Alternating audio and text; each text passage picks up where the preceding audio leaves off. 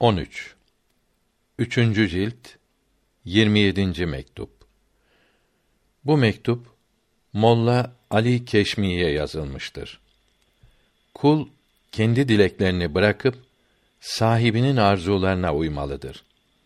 Ayrıca insanın kendinde bulunan ve dışarıdan gelen hastalıklarını bildirmektedir. Kulun dileği ve isteği sadece sahibi ve sahibinin dileği olmalıdır. Başka hiçbir dileği bulunmamalıdır. Böyle olmazsa kulluk bağını koparmış, kölelikten kaçmış olur. Hep kendi isteklerinin arkasında giden bir kul kendi keyfine, arzusuna esir demektir. Kendi nefsinin kölesidir. Hep melun şeytanın emirlerini yapmaktadır. Allahü Teala'ya kul olmak nimetine kavuşmak ancak vilayet-i hassa hasıl olunca ele geçer. Böyle veli olmak da tam fena ve olgun bekadan sonra nasip olur. Sual Böyle olan evliyanın da dilekleri, istekleri oluyor. Çeşitli şeyler istiyorlar. Peygamberlerin önderi ve evliyanın sultanı da aleyhi ve aleyhimüs salavatü ve teslimatü etemmuha ve ekmelüha serin ve tatlı şerbetleri severdi. Ümmetinin iyi olması için çalışıp didindiğini Kur'an-ı Kerim bildiriyor. Böyle isteklerin bu büyüklerde bulunması nedendir? Cevap Birçok istekler tabiat kanunlarından ileri gelir. İnsan hayatta oldukça bu isteklerden kurtulamaz. Sıcak olunca beden serinlemek ister. Soğukta da ısınmak duygusu hasıl olur.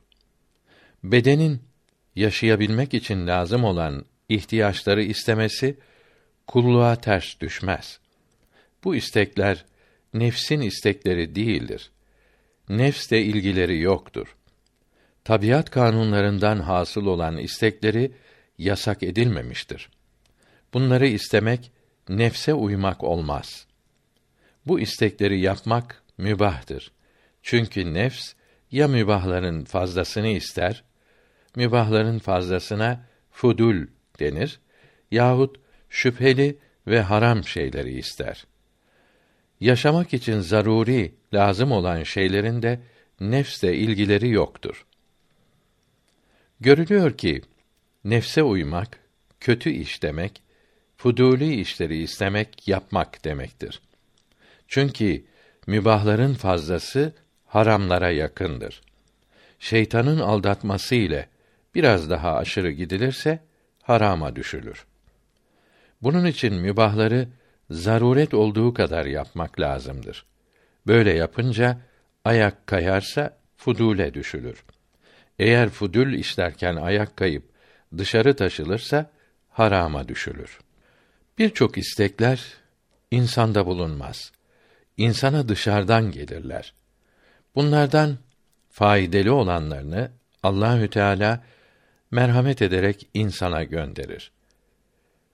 Uzun bir hadisi şerifte her müminin kalbinde Allahü Teala'nın bir vaizi vardır buyuruldu. Zararlı olanlarını şeytan gönderir.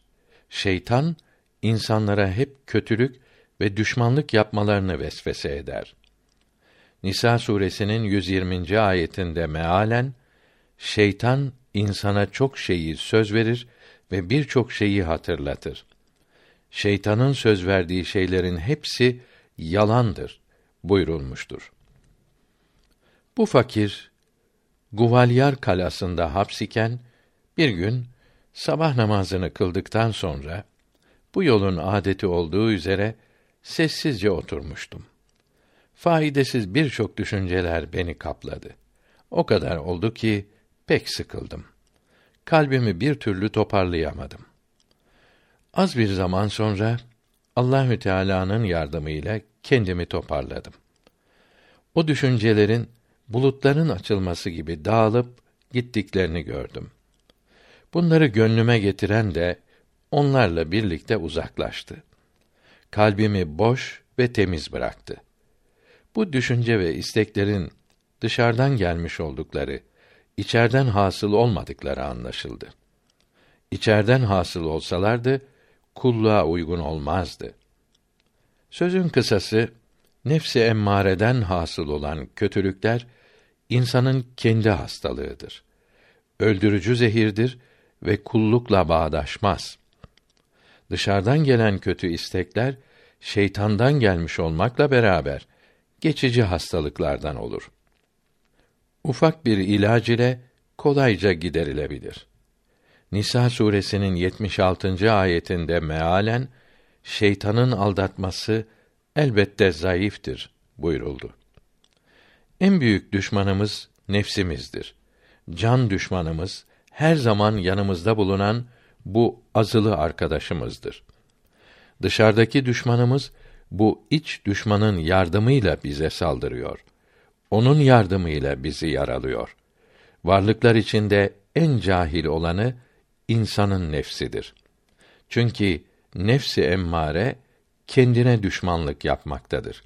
Hep kendini yok edici şeyleri istemektedir. Her isteği Allahü Teala'nın yasak ettiği şeylerdir. Her işi sahibi olan ve bütün iyiliklerin sahibi bulunan Allahü Teala'ya karşı gelmektir. Hep kendi can düşmanı olan şeytana uymaktadır.